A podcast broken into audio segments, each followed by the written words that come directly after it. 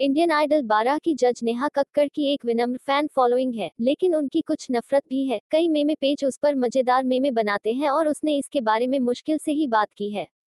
हालाँकि, रोहनप्रीत सिंह के साथ अपनी शादी के कुछ ही दिन बचे हैं। नेहा कक्कर ने इन मेमे क्रिएटर्स और उनके हेटर्स को संबोधित किया है। वह अपनी बात कहने के लिए अपने इंस्टाग्राम पर शेयर किया। नेहा ने लिखा, मैं इतने लंबे समय से अपने मेमो को देख रही हूँ। मुझे लगता है कि आज मैं कुछ कहना चाहती हूँ।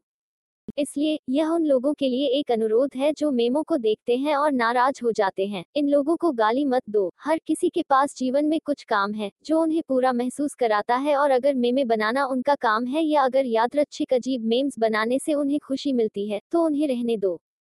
तो अगर मैं इस क्षेत्र में हूँ, जहाँ मुझे प्रसिद्धि मिली है, मुझे यह सब स्वीकार करना होगा और उन्हें खुश रहने देना चाहिए। भगवान सभी को खुश रखे, खुश रहे, किसी का दिल मत दुखो यार दूसरी ओर। गायक रोहनप्रीत सिंह के साथ नेहा कक्कर के लिए शादी की चर्चा में है। वह इंस्टाग्राम पर उसके साथ वीडियो और तस्वीरें साझा करती रहती हैं। हाल ही में उन्होंने अपने रोजा समारोह से एक वीडियो भी साझा किया, जिस दिन नेहा रोहनप्रीत के माता पिता से मिली थी।